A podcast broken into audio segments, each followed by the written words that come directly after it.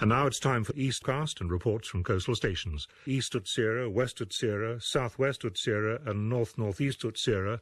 Wind southwest, rain at times, good. 40s, 50s, 60s, Tyne, Dogger, German Bight, French Kiss and Swiss Roll. Westerly becoming cyclonic, good.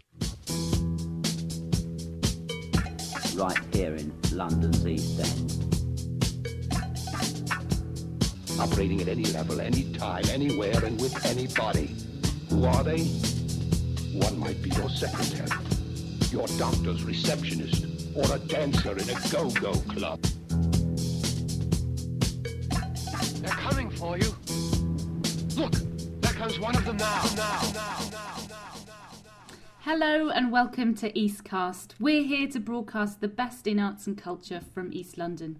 Today is round two, recording from Pearl's living room, so we're not in the studio, but it doesn't mean we won't spoil you with weird and wonderful stuff like this.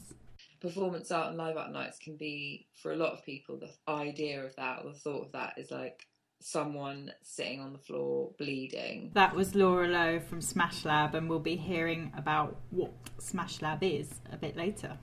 Also, we've discovered that there may be more out there to exercise than this. Great. And scissor it out. Okay, here's our quick burn. Give it all you got in the scissors. Come on. We're live on NTS right now, but later check Eastcast show for our podcast, um, which is also on iTunes. But what music have you got for the, for us this week? Well, as usual, we're not defined by genres on this show, and we have music from Dominique Young Unique, Francois and the Atlas Mountains, Tycho, Sinah, and let's start with something from the Orange Revival, a Swedish four piece who have no problem with stealing the ooh-oohs from the Stones' Sympathy from the Devil. You'll see what I mean in a minute. They'll be playing at the Macbeth on Thursday, the 27th of March. So here's Yesterday by the Orange Revival.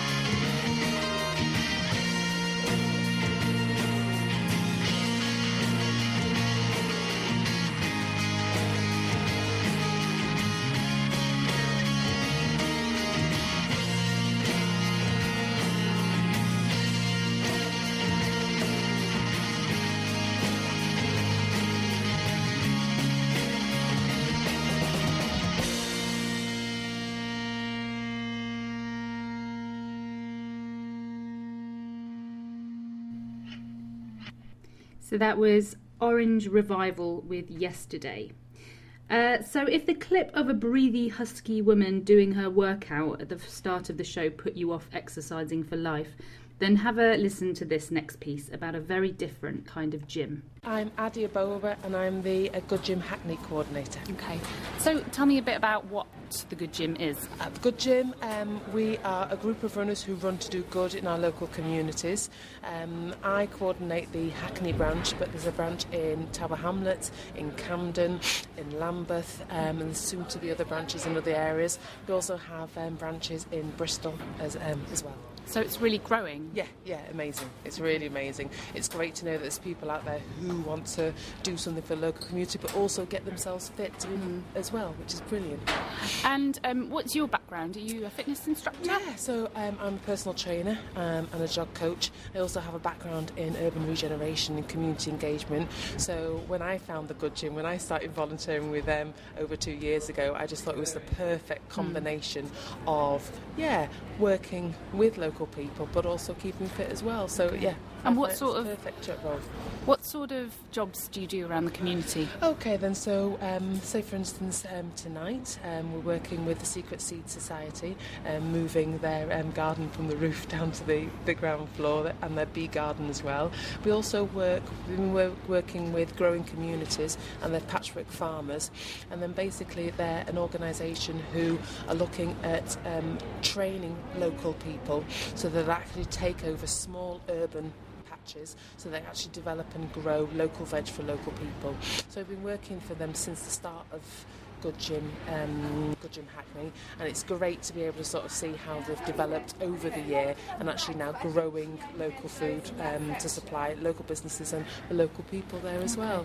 How does it work? Do you put a call out to, to yeah. businesses to see who needs help? Yeah, it's um, it happens uh, vice versa really. So we put a call out, and um, we contact local community groups, um, growing groups, um, elderly people's groups, etc. And then people start to hear about what we do. So also people then start to put a call into us, which is great. Mm. So the um, the word is spreading, which is wonderful. Yeah. Okay, and it's really quite hard work. I mean, I've just run here.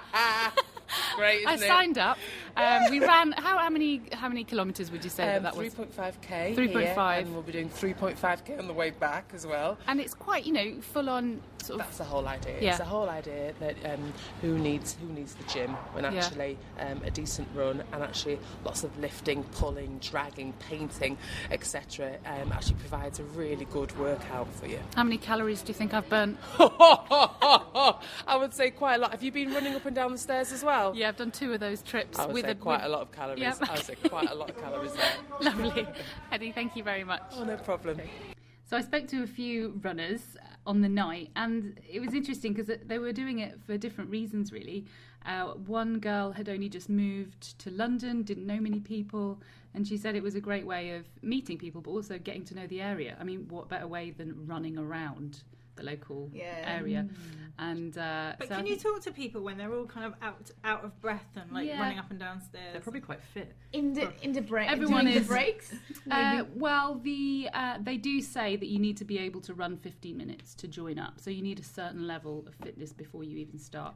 And then they encourage you to sort of pair up on the way oh, and that's, that's and nice. chat to each other and introduce everybody in the beginning during the warm up. So it is very sociable. I think I can run 3.5k, um, so I thought, yay, but then I heard there's another 3.5k on the way back. Yeah, but you've got so, sort of, well, it's not really a break, but you're not running for about 45 minutes while you're doing the you're task. Just doing no, you're just running up and down stairs, yeah. lifting bags of soil. Exactly, pulling. Painting. Yeah, but it, it sounds good because I think that people can get can, can be a bit shy about helping the community, but mm. you know because it's, it's a mixed activity. People don't don't feel like they are going towards something that someone that might not know and mm. they hmm. might be shy. So it, because yeah. it's a group thing, it might be easier. Yeah, the volunteering aspect is um, chosen for you and organised for you essentially, and so mm-hmm. um, you just have to turn up at this. Um, at this place, just by London Field Station, it's a little bit hard to, to find, but and then you all set off together from there. I think it's a great idea, and I imagine if there's quite a lot of you, even though you're only helping out for 45 minutes, you probably have quite a big Yeah. impact. Yeah, You know, definitely. Many hands make light. There was work. about 30, I would say. I think Wow, about 30 that could be people fantastic. there. You could do quite a lot It's there. quite a crowd. Yeah. Also, you're saving money not going to the gym, and Yeah. um, you're Yeah. outside, And the gym's, fresh air. gym's quite boring. Yeah. That's why I don't go to the gym Yeah. it's just And it's painful. diverse, isn't it? It's running, and then you Yeah. never know what's going to happen later on in Yeah. between the run. It's exciting. Well, I think the best workout you can get is having a good dance. so, um, this lady has become quite a regular on dance floors across the world. Well, not her literally, her music. Um, so, you might have bounced to her Throw It. Uh, track which was produced by DJ Fresh, or seen that Lucas ad with all the kids being sprayed by water, looking very cool. So that's that's her. This is um, so it's Dominique Young Unique, and she'll be playing weirdly at the Sebright Arms. I can't quite picture that one, but why not? um, on Tuesday, the 25th of March. So this is Dominique Young Unique with She Know.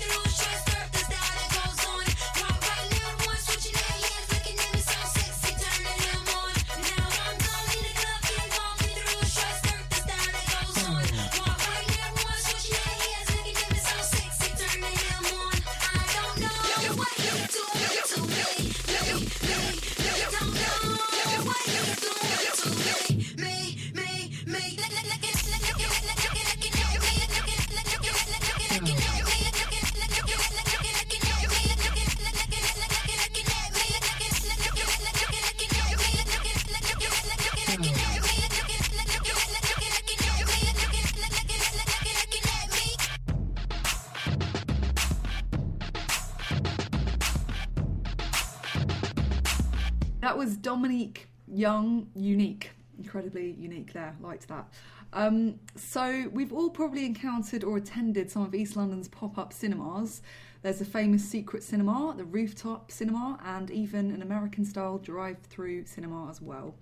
I went down to the launch of um, a new one, a different one, uh, at Bethnal Green's very own Town Hall Hotel.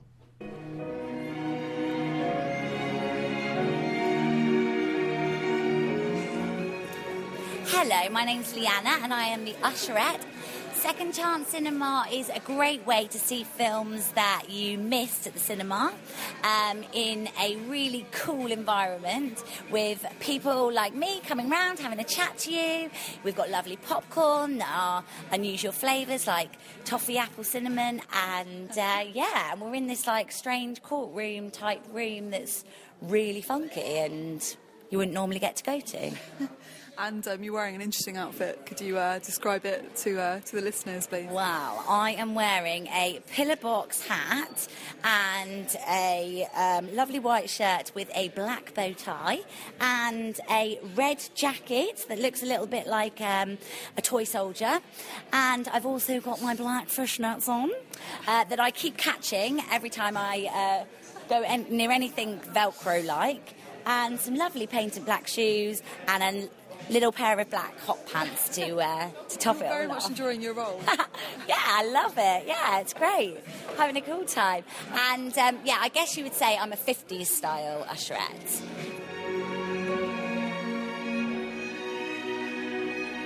My name is Dominic Davis, and I am the founder and creator of the Second Chance Cinema.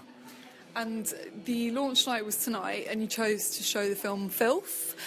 Um, I thought we'd open the opening uh, night with a bit of a bang, actually, and uh, wake people up and get them sort of realising uh, the intensity of cinema or how it can be, really. It's also just a personal favourite of mine, um, and has been recently. So as soon as we had the availability to show it, we wanted to get it out there, really. Just taking you back a little bit, because I'm quite curious about um, how long you had an idea to set up a kind of a, a different style of cinema, and when it was in your, your back garden. Um, have you always wanted to do that since you were young, or? Um, I think I just always like a bit of a project, actually. And I saw the increase of. I was obviously inspired by other companies doing these kinds of outdoor cinemas, or whether they're on top of rooftops, or whether they're doing different things with film. And as always, a lover of film anyway, um, I thought to myself, well, there's no reason why I, I might just build on in my garden. It might be quite fun. Keep like uh, the wolf away for a little bit, I guess, and give me something to do. And it wasn't until I had sort of 40 mates round who all, we got all of our furniture from the house outside. People brought their own beanbags and camping chairs. We had a big barbecue. Um, we ended up doing a Blues Brothers theme night where people came dressed up and people were dancing around, pretty drunk actually, to uh, a lot of the songs. And all of a sudden realised, I think I can probably take this to the public. And I wonder if people would pay to do this if we organise it in a cool location. So from that point on, started to look at some strange and unusual locations and found a basement in East London, which was had no power, and uh, I don't know if it would have fit a lot of health and safety regulations, but we managed to pull off our first show. Um, full of candlelight, lots of stairs to get down. It was all smelt a bit damp in there, and I had 35 people sat on camping chairs, um, most of which I knew. I think they were all my friends, but lucky enough to have that grow from my back garden to audience sizes as big as sort of 800 for a big Halloween specials with actors jumping out and zombies chasing you around um, and having some great food and drinks partners. And once I discovered the Town Hall Hotel, which is an absolutely beautiful location, realised that there was it, it didn't necessarily fit the brand as such because it was no longer a backyard. It was actually in a really beautiful and quite iconic setting. So uh, that's where the Second Chance Cinema was born. So now we're here, and it's really is yeah quite impressive. Um, it reminds me a little bit of like our Freemasons. Very much so, yeah. I mean, it's yeah, it's it's an ex-council chamber. It was it's a listed building, so nothing can change. So the fact you're sitting on hundred-year-old leather seats and oak.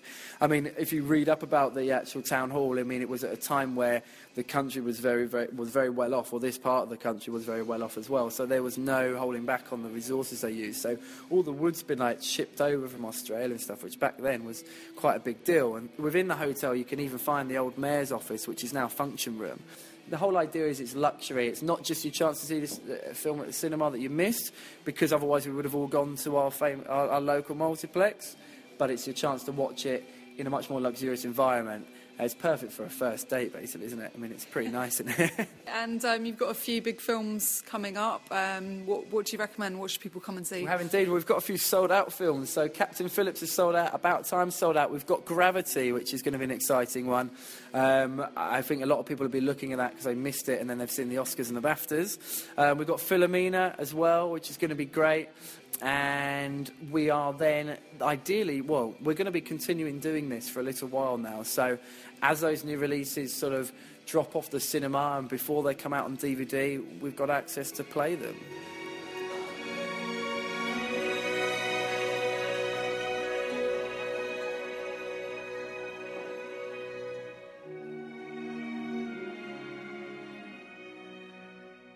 That was uh, Dominic there from the Second Chance Cinema that I went to uh, a few weeks back. Um, so there's still tickets to go the ne- for the next few showings. It's a weekly thing. A lot of it's sold out, um, but there's still tickets from Nebraska on 2nd of April and Philomena, which I think is a great film, um, on the 9th of April. So and no tickets for about time, um, but get your tickets quickly if you want to go. It's um, quite a beautiful venue, I have to say. Uh, rather unusual experience.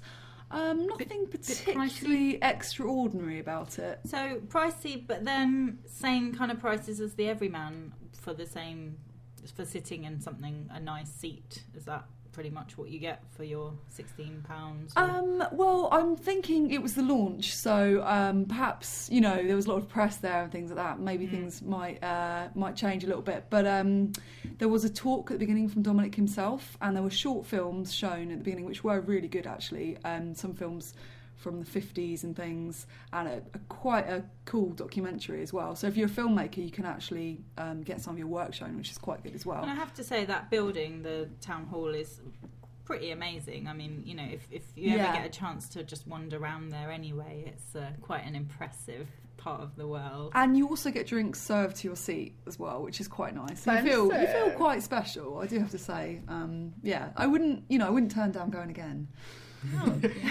Maybe on a hot date.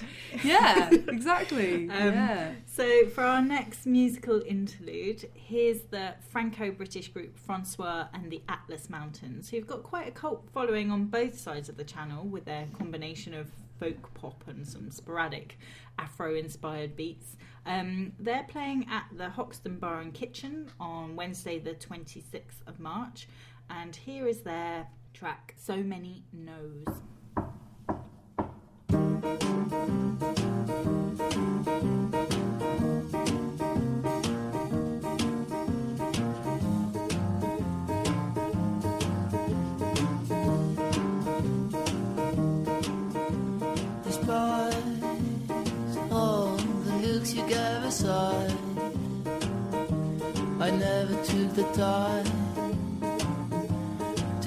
On my side. You, you have always been my kind. I can only be wise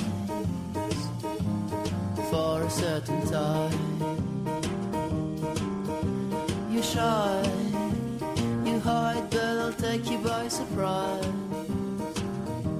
And we will feel so light the starry sky. Tonight, tonight, future is looking bright. Tomorrow you'll sigh. We should have never tried.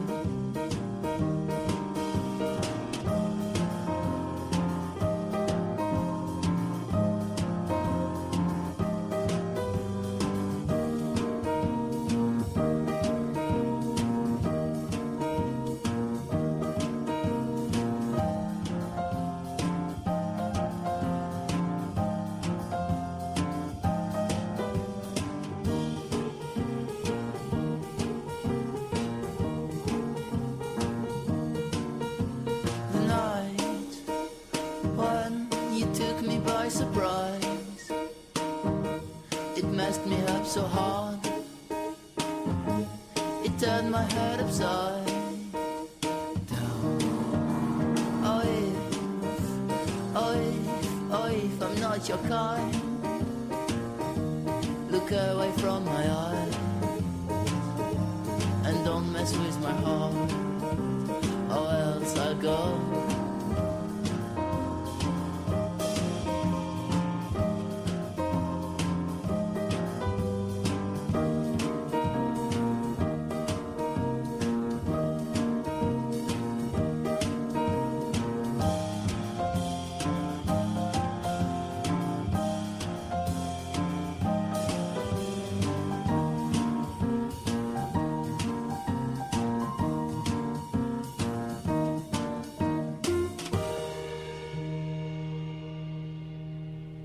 That was Francois and the Atlas Mountains with their track So Many Knows. Now, our show is on NTS every other Monday morning at 8 o'clock, or you can catch up anytime on eastcastshow.com or subscribe to our podcast on iTunes. Thanks, Mel. Being an artist in the 21st century is hard work. It's not enough having great artwork. You also need to be a guru on promoting yourself on social media, learn how to code to create a wicked website, and master another handful of skills. I met the founders of Dropr, a platform to change all that. Hello, I'm Matt. I'm the creative director now and the founder of Dropr. Hi, I'm Noel. I'm, I guess, lead backend web developer, CTO, and also founder of Dropr. Hi, I'm Isabel. I'm uh, Dropr's community manager. How did it all started? So we met up with Noel uh, while at uh, university, and so we've been freelancing a lot, doing portfolios for our friends and then clients. Uh, Noel was doing more of kind of music websites for bands, and I was doing more of like general artist, graffiti artist portfolios.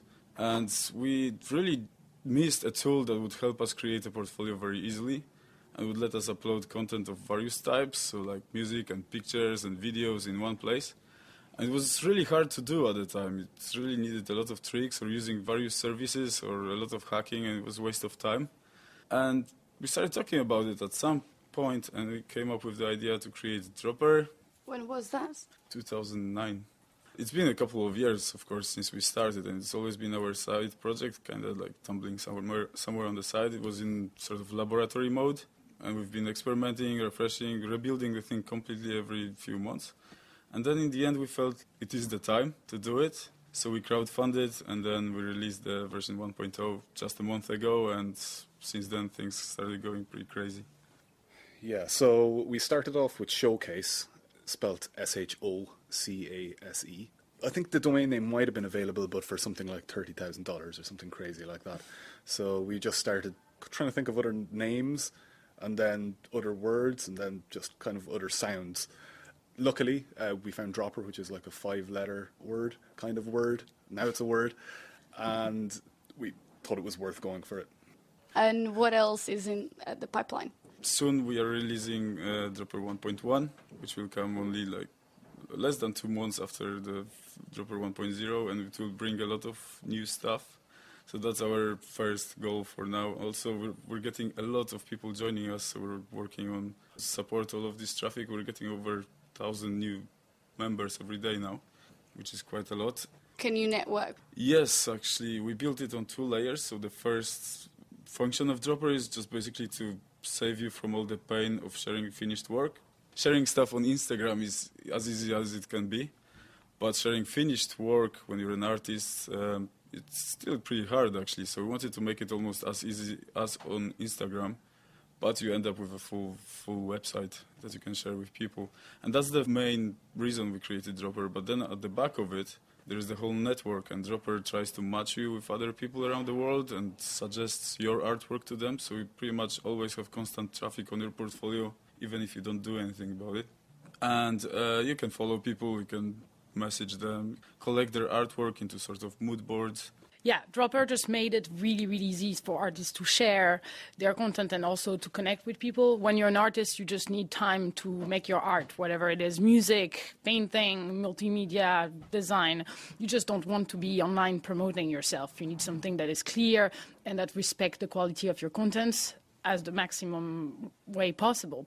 Uh, so that's what Dropr do. It creates you a portfolio that help you win time. The Dropr 1.1 is going to be coming definitely in the next four weeks, probably a little sooner.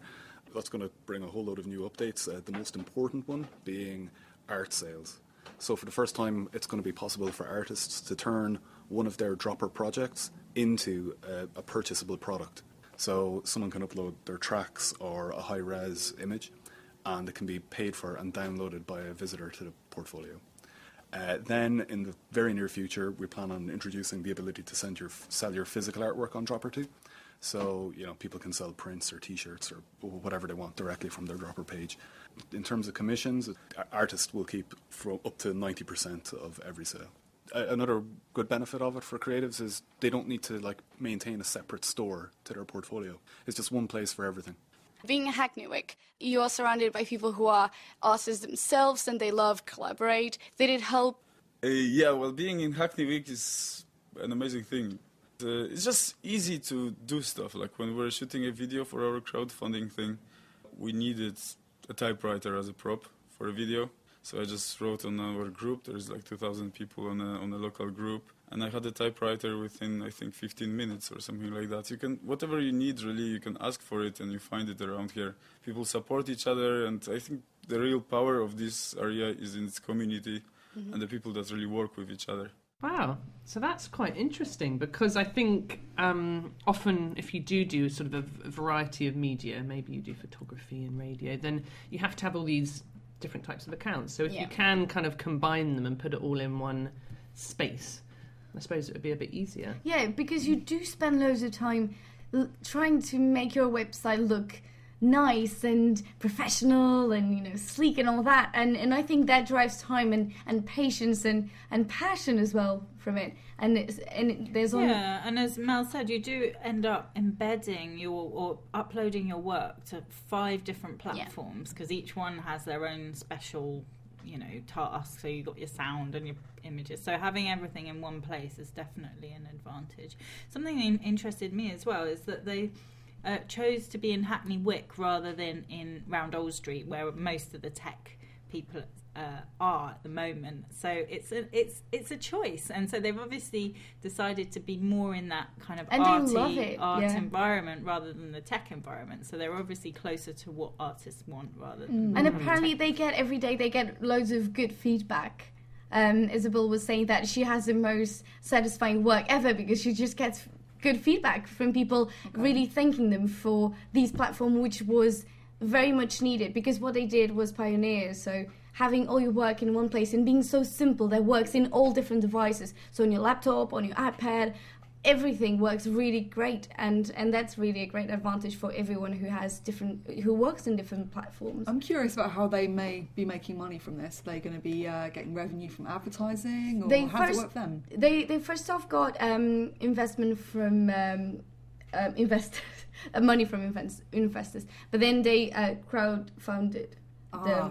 and then thing. there's the revenue from what they're selling as well Yes. online, so they're getting ten percent. yeah which joining is, fair free enough, yeah. but then it, the thing is it grows as you go go with it so it's, it's really great you can have just a free account and you know work fine with it and then if you need other stuff additional stuff then you can you can pay for it But Great. I might I might register onto that. Onto that. And then you can tell us how it is. Yeah, exactly. so next up is Berlin-born singer producer Sinah, I think it's pronounced, uh, warming up for her upcoming album released um, soon, and she'll she'll be playing at the ja- Servant Jazz Quarters on Wednesday, the twenty sixth of March, supported by London-based producer Antwerp. Um, here's the Jengen Skies remix of Sinah with her track Just Okay.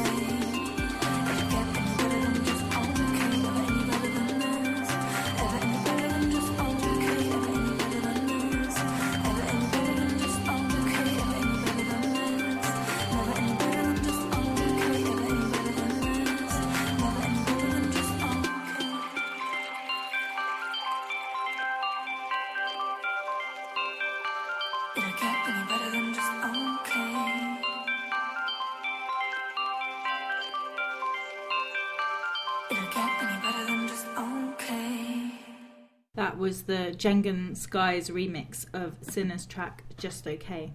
Last month, I went to the Smash Lab event um, that happens bi monthly at the book club, and I asked organiser and curator Laura Lowe more about the event. The book club actually approached me and asked me to do something there because, well, I used to be part of a collective called Skip Theatre, and we used to put on events and we've put on parties and experimental kind of performance nights for years. And um, they approached us saying we wanted to do a night, and I decided to sort of take it on myself and do a performance art and live art night because at that time there wasn't really anything like that.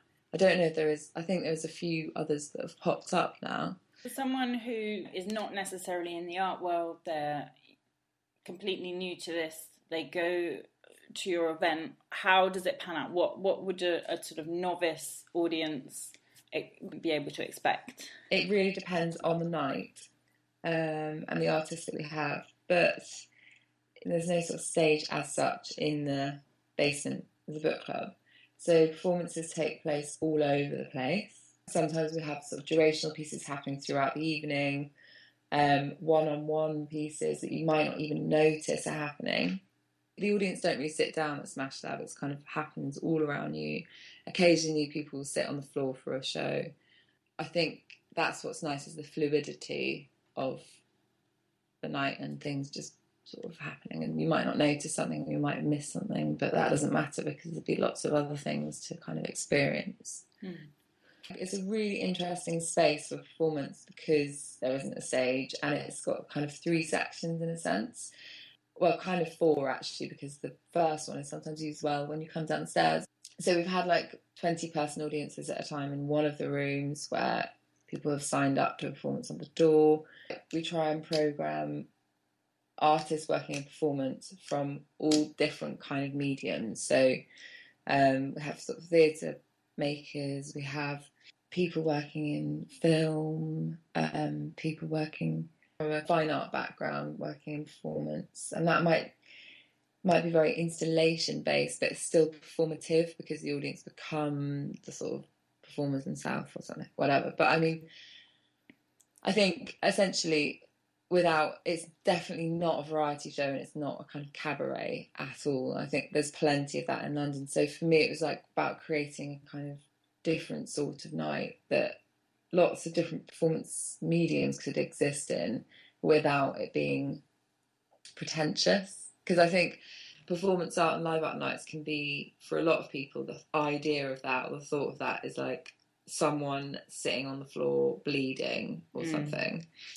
And it's definitely not like that. A lot of people, audience members, have said to me that, like, you know, it's a really interesting night and they've never been to a night like that in London before. So that, I think, is really, really nice feedback. Um, and people come time and time again. And, and also, I think for me, what was nice is because it doesn't exist in an institute, we do get quite a varied audience of people that have never come to performance art or live art night before.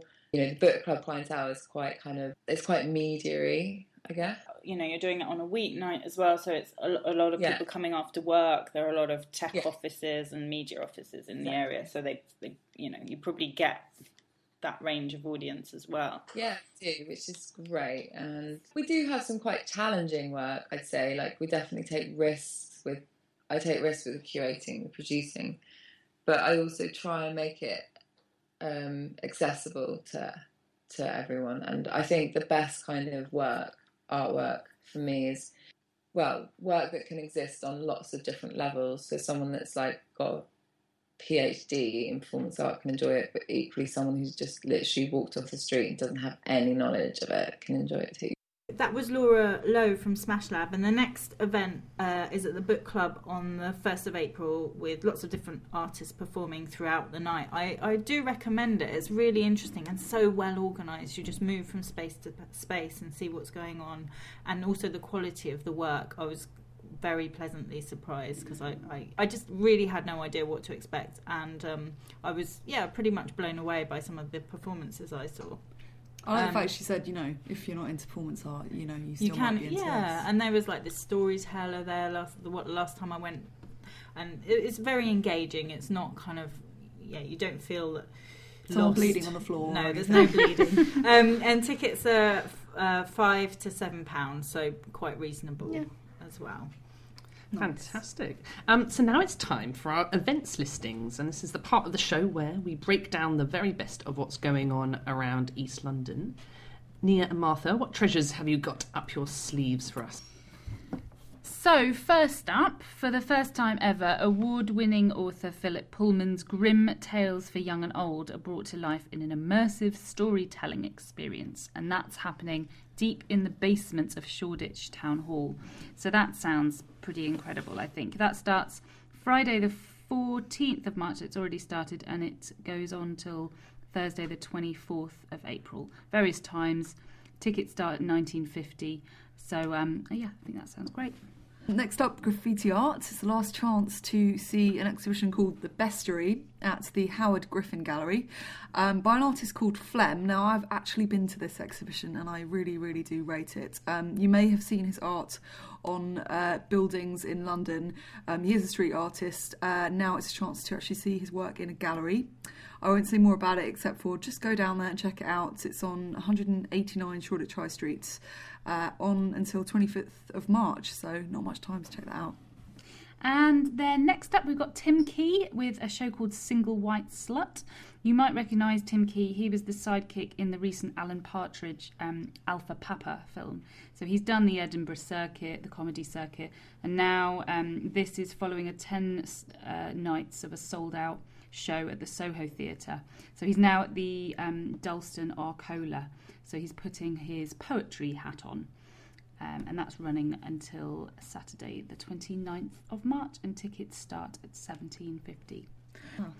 So, next up, for those of you who look back longingly at the London 2012 Olympic Games, you can now swim in the very same pool as those champions you saw back then. So, the Queen Elizabeth Park's uh, swimming pool is open, and the time's 6:30 till 10. You need to book online, but it's cheaper than a lot of pools in in, um, in London at three pound fifty. And I imagine it's quite a lot nicer. Yeah, and bigger. And, and inspirational as well. Exactly. Motivational. Yeah. Yeah. Love is in the air. Pheromone parties have come from LA to Hackney. It's a smell based speed dating event. Um, yes, you heard it right. That's interesting. Usually they have all these themed speed dating things now. Yeah, it they was do. people who cycle, people who run, and now people that like to smell each other. Yes. all right. Pheromones are a big part of attraction, aren't they? So. Yeah, that's true. Yeah. Yeah. I can see how it works, but you have to pay for the privilege. Ooh. Um, you know, it might be worth it. Six pounds entry fee. Uh, prospective suitors will get uh, privilege of sniffing strangers' clothes or, or armpits or whatever you want to smell, um, before deciding who they prefer. So um, I think p- possibly have to go and Google pheromone party in Hackney to find out more about that. Are you are you blinded on this? Blindfolded. Uh, blindfolded. mm, Good Uh, question. Because if you if you smell, it's it's a bit nonsense if you're there looking and smelling. It, it's a bit Yeah, you, you know. smell. You take along um, a piece of, I think, an item of clothing that you've worn, and it goes into, uh, I don't know, a place with a number. No, I've read Oh my God! It. And uh, so people sniff through, and then they they say, okay, I'm attracted to number seventy one, or whatever, and then those two. Uh, Me. Yeah. Oh my god, this sounds a really great idea. Perhaps you should go and do an interview. Maybe I should. Oh, Tuesday, Sounds Tuesday the 25th of March, that is. So we'll put details on our website. For the coffee lovers among you, the Old Truman Brewery is hosting a festival dedicated to coffee on the 3rd to the 6th of April. So tickets are online now at a discounted rate at 11.50 if you if you're quick.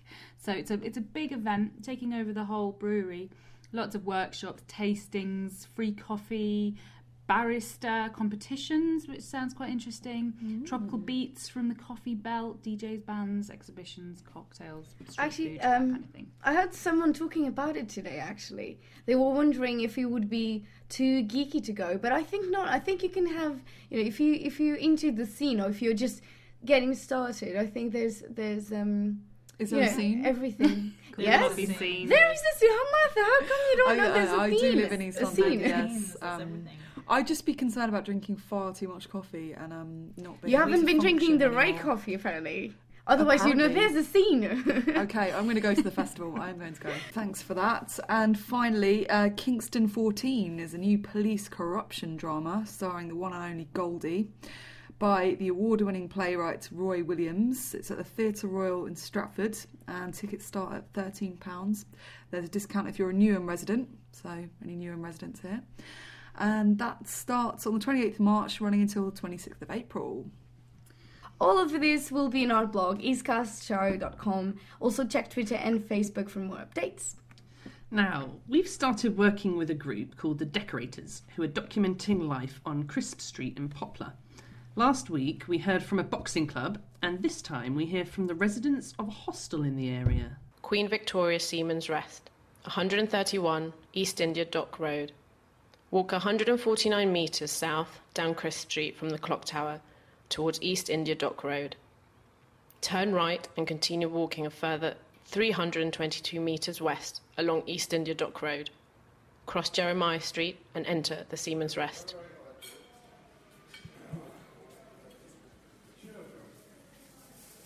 Basically, where we are is um, Queen Victoria Seaman's Rest, aka Hotel California, aka the Lonely Hearts Club. and it's the kind of place that sort of grows on you. It just started off as a meeting place, and then the accommodation came the homeless. Um, it's been here since 1843. They had lots of seamen's missions, um, and the sailors would um, come here for welfare, sort of to help while in between sort of voyages and have somewhere to get some food or drink or shelter. So I come to London in 1990. My grandmother was living in Roman Road at the time. Um, I've been here nine years now. This is my ninth year. I mean, outside hasn't really changed much since I've been here. Probably more. We've changed more. I don't know. It's a strange place because I'd never, I'd never been to the East End. I feel more used to the area, I suppose. Yeah, I feel very comfortable here. Um, I moved to East London to this area, I think the end of March last year.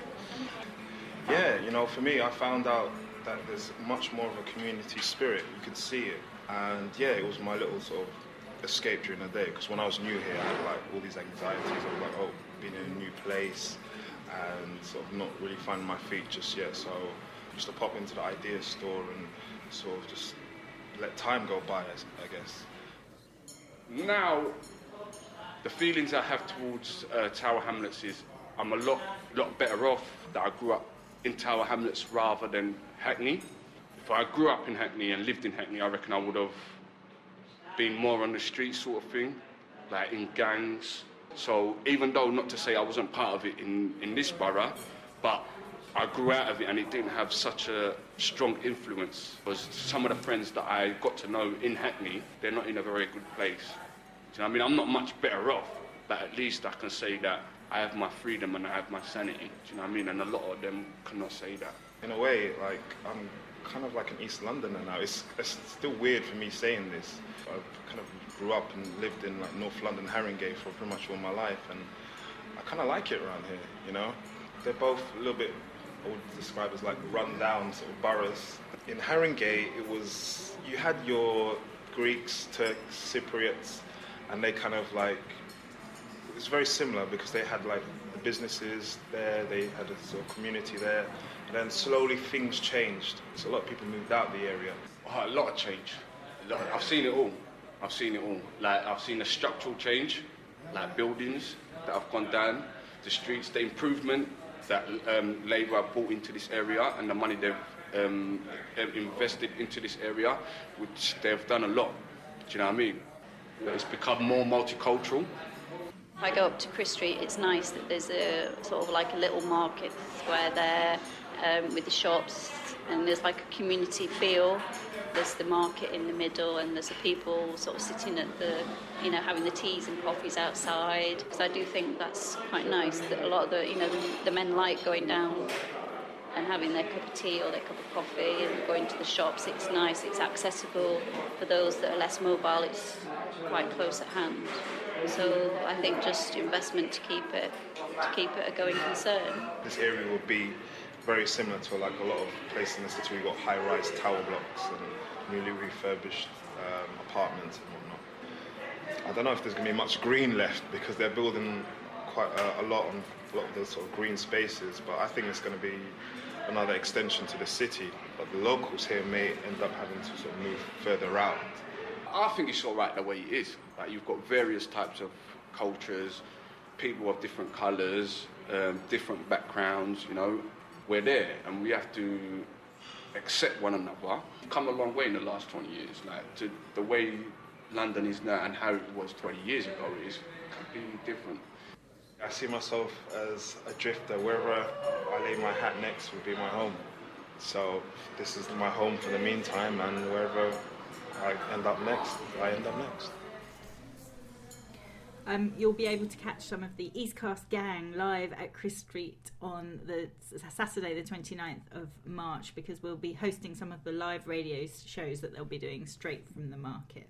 I was, I was going to say, I hope we're going to be alive then. We'll be alive, and it will be live. Excellent.